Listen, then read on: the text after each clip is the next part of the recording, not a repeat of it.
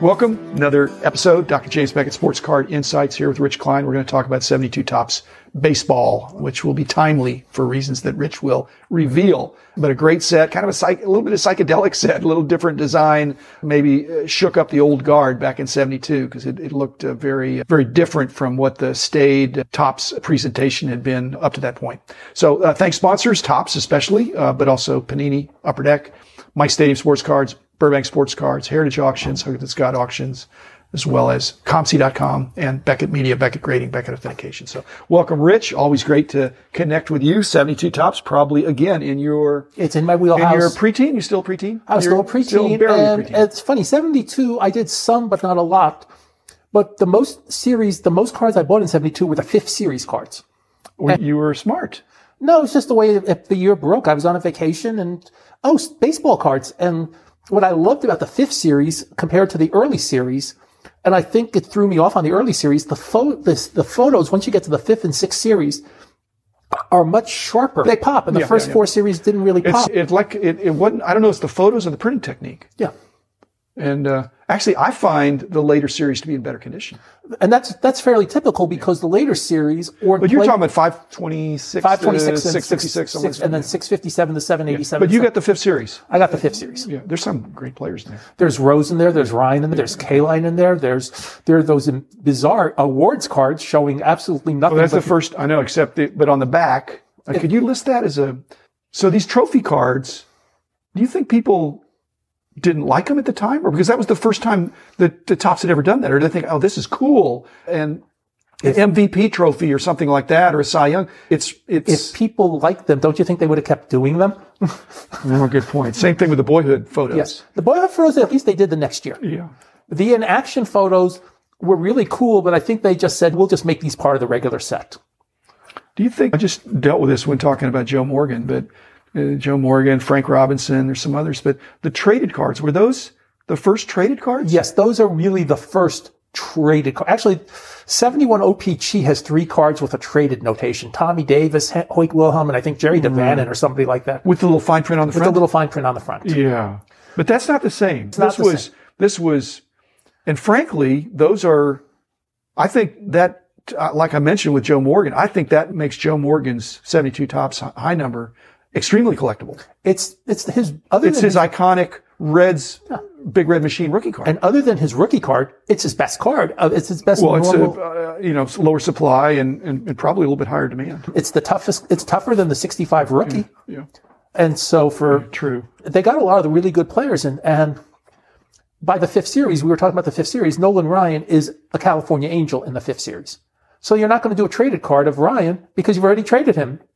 So it's only some people in the lower series that get the traded notation. Yeah, I don't. Like I said, I didn't. I didn't collect seven. I, I got Roland as uh, in '73, '72. I was doing stuff, and then in '73, I had the chance, and it was twelve or fifteen bucks. I had a chance to either get a '72 set from perhaps Bruce Yecko or you know wholesale card company or somebody else, but I sent off, and I had the choice to either get a '72 set for twelve bucks or a '73 set for twelve bucks or fifteen. It was, it was less than fifteen. I chose 73. Because it was the current year. I know, but now I'm looking back. I want to. I want to redo. I want to redo. But, you know, And it was 70 more. There was the. It was more cards. And it's. Would anybody say that the 73 set is a better looking set than 70? were you in Ohio by 73? Yes. No, I wasn't, but I do realize that they had. Ohio got all five series at the same point. yeah, some places did, and some places didn't. Florida did for sure. The break is after the first three, I think. Yeah, the- Florida definitely did. I think Ohio did. Yeah. because Florida is where I, I once went to the Lloyd's store in, in Orlando, and I found a whole bunch of the 73 team checklists, which told me that they got released, those got released in Florida. Do you think there was a backlash in 72 because of not just the last series, but the next to last series were both tougher and had some really good players in there and interesting stuff? Now, Like I said, the trophy cards, the traded cards, the, and some of these better players.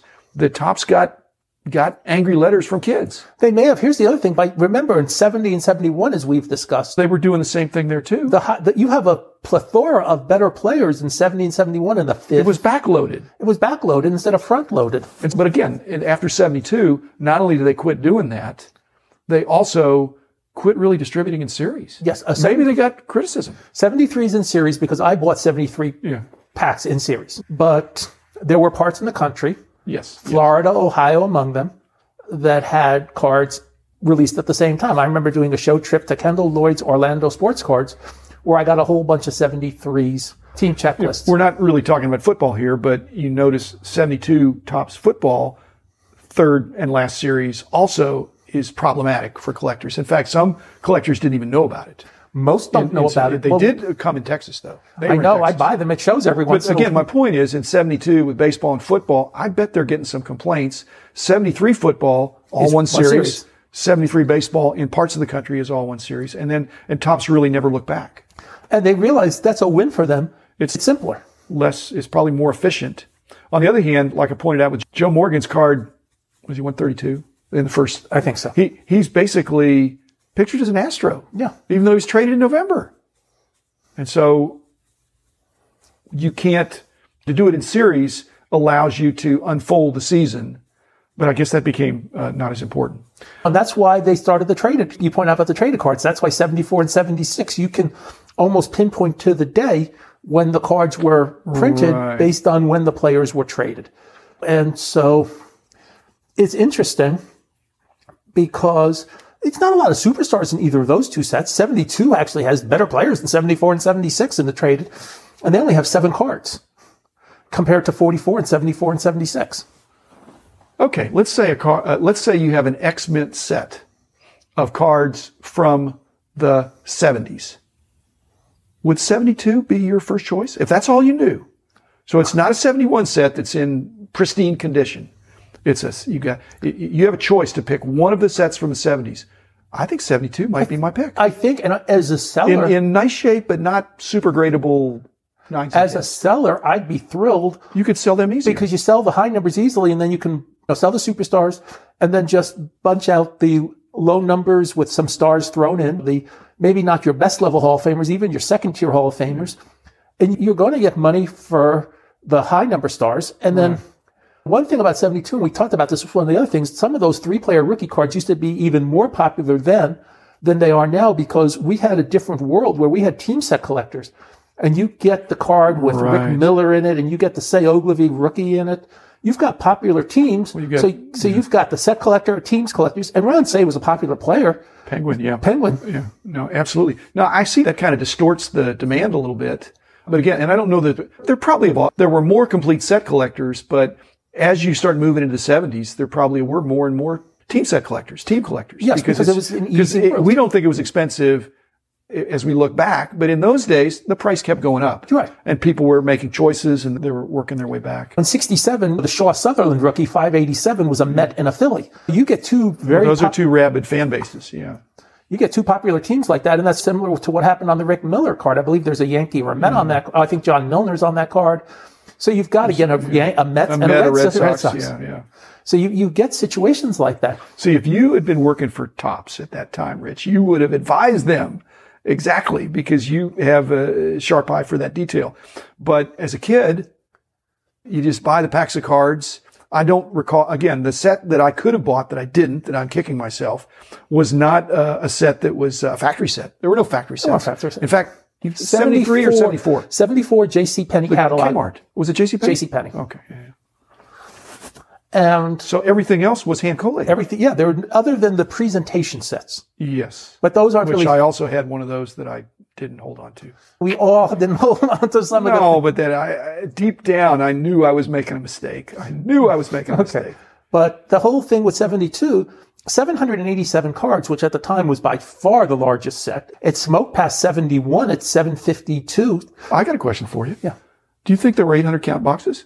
No, of course not. I don't remember any 800 count boxes Were you in a store? in 1972. We- I I don't even remember commercially available uh, boxes of any size, whether they were 660s or, but why would you have anything more than, of course, I guess 70, 71, you're encroaching there, but the eight, 792 or the 800 count box, I guess we just used what we had. shoe boxes. It really was a shoe box. It really true. It really was. a sh- Or you used cheese boxes because they actually, The Hel- Helvetas. they, yeah, the Velvetas, they were better for the cards. Yeah, I just But I love one thing, the 72 set, Heritage is, next year's Heritage is going to be 72. So they can really do, and Tops, and I know Clay Luraski really loves heritage, and he's always made it a point to really try to be as respectful of the, and that's the wrong Yeah. word. He's always looked at the original- Homage. Yeah. as an homage. and he's always been very good. And as I explained to people, if you look at the original set, even if all you have is a checklist printed out, and then you compare it to today's set, you'll see enough comparisons where it's where it makes sense. I wouldn't be surprised to see the Cubs, those four Cubs with the yellow and the green. It'd be really cool to have at least one of the Cubs just a- as a throwback with the yellow and the green. And the team card being the floating heads. Could you imagine Chris Bryant, people like Chris Bryant and Anthony Rizzo being a scarcer version with the green? The Cub, there's enough Cubs collectors out there, and then you make, and I know it's a little contrived, but you make it a scarcity, and you've got a win for people to chase down cards like that. It looked to me like the 72 top set was, and this, I don't want to say this in a too negatively, but when you look at 68, 69, 70, 71, they looked, they didn't look art designed as much as the 72 set, which was art deco designed. And it looked like somebody that had come from an ad agency said, let's do something that's uh, mod, which wasn't the case for tops until that set. And frankly, they 73 went back to being I won't say boring, but just not not as artistic. I think 75 is why people love it because it's a it's Lots of color. it's lots of color, but it's not ostentatious. 72, that's getting close. Uh, 72 almost looks like Peter Max design. Peter Max. Yeah, that Which would be what interestingly enough, 25 did years pop later, into the picture. Yeah. 25 years later, Peter Max does these inserts and he signs like 40 cards yeah. in these insert sets that of cards he drew. So everything old is new again for Peter Max too in the 90s. Yeah. So 72, I would say, was one of my favorite sets. I'll say also, it's not a set. Well, th- this is a distinction. I would never put it together card by card. The only 72 sets I've ever had, I bought as a set. I think it's a tough set to put together card by card. It is, and I will tell you something. Anytime I get 72s at a reasonable price and I buy the high numbers, they always end up selling. So there's there are people who still collect 72s well, and they are putting it together card and they by are card. putting together card by card. Which you're right. If you can spend the 1500 or 2000 or whatever it is to get the whole set at one shot, it makes it a lot easier. And I know we're not talking about OPG at this point, but OPG has one of the most popular cards in it for a very sad reason. The Gil Hodges card, which mentions his passing for 172. Yeah. And that's printed on the, f- and that card, that price on that card and finding that card is super tough. Yeah. And that series of OPG, that's the fourth series, the final series that year of OPG. Right. And that is slightly tougher than the other three series as Sure. well. So you've got, so that's an interesting thing in 72 where Gil, I don't believe there are any signed 72 Gil Hodges I know of. If they are, there are very few. I don't You have, No, I don't have one. I, I think that's that. It may even be it's borderline it's impossible. borderline impossible. yeah, that's I. I let's make that a positive note to end on. That you've got a really rare card that you might stumble onto, and I'm, I'm pretty sure you're not going to find it autographed if you can even find it at all. Uh, Rich and I love cards that have a story. That have that have a, that kind of layers of importance, and like you said about the Gil Hodges, who is a let's say almost a Hall of Famer. He's a Hall of Famer in many respects. Yes. Uh, He's priced as a Hall of Famer. Yeah, and, and a member of uh, 72 Tops. Uh, a lot of great cards there. Encourage you to pursue them. They're available at the Beckett Marketplace as well as ComC and uh, the And I'm sure Heritage and, Fruitman and Verus all have them available too. Anyway, patronize our sponsors. Have a good time. Enjoy. Take a peek at 72 Tops. You'll see, uh, again, it's ancient history now, 48 years ago. Can you believe it? Wow. So thanks, Rich. Thanks, uh, listeners. Be back again tomorrow with another episode. The man in the house of cards. The man in the house of cards. The man in the house of cards. is doing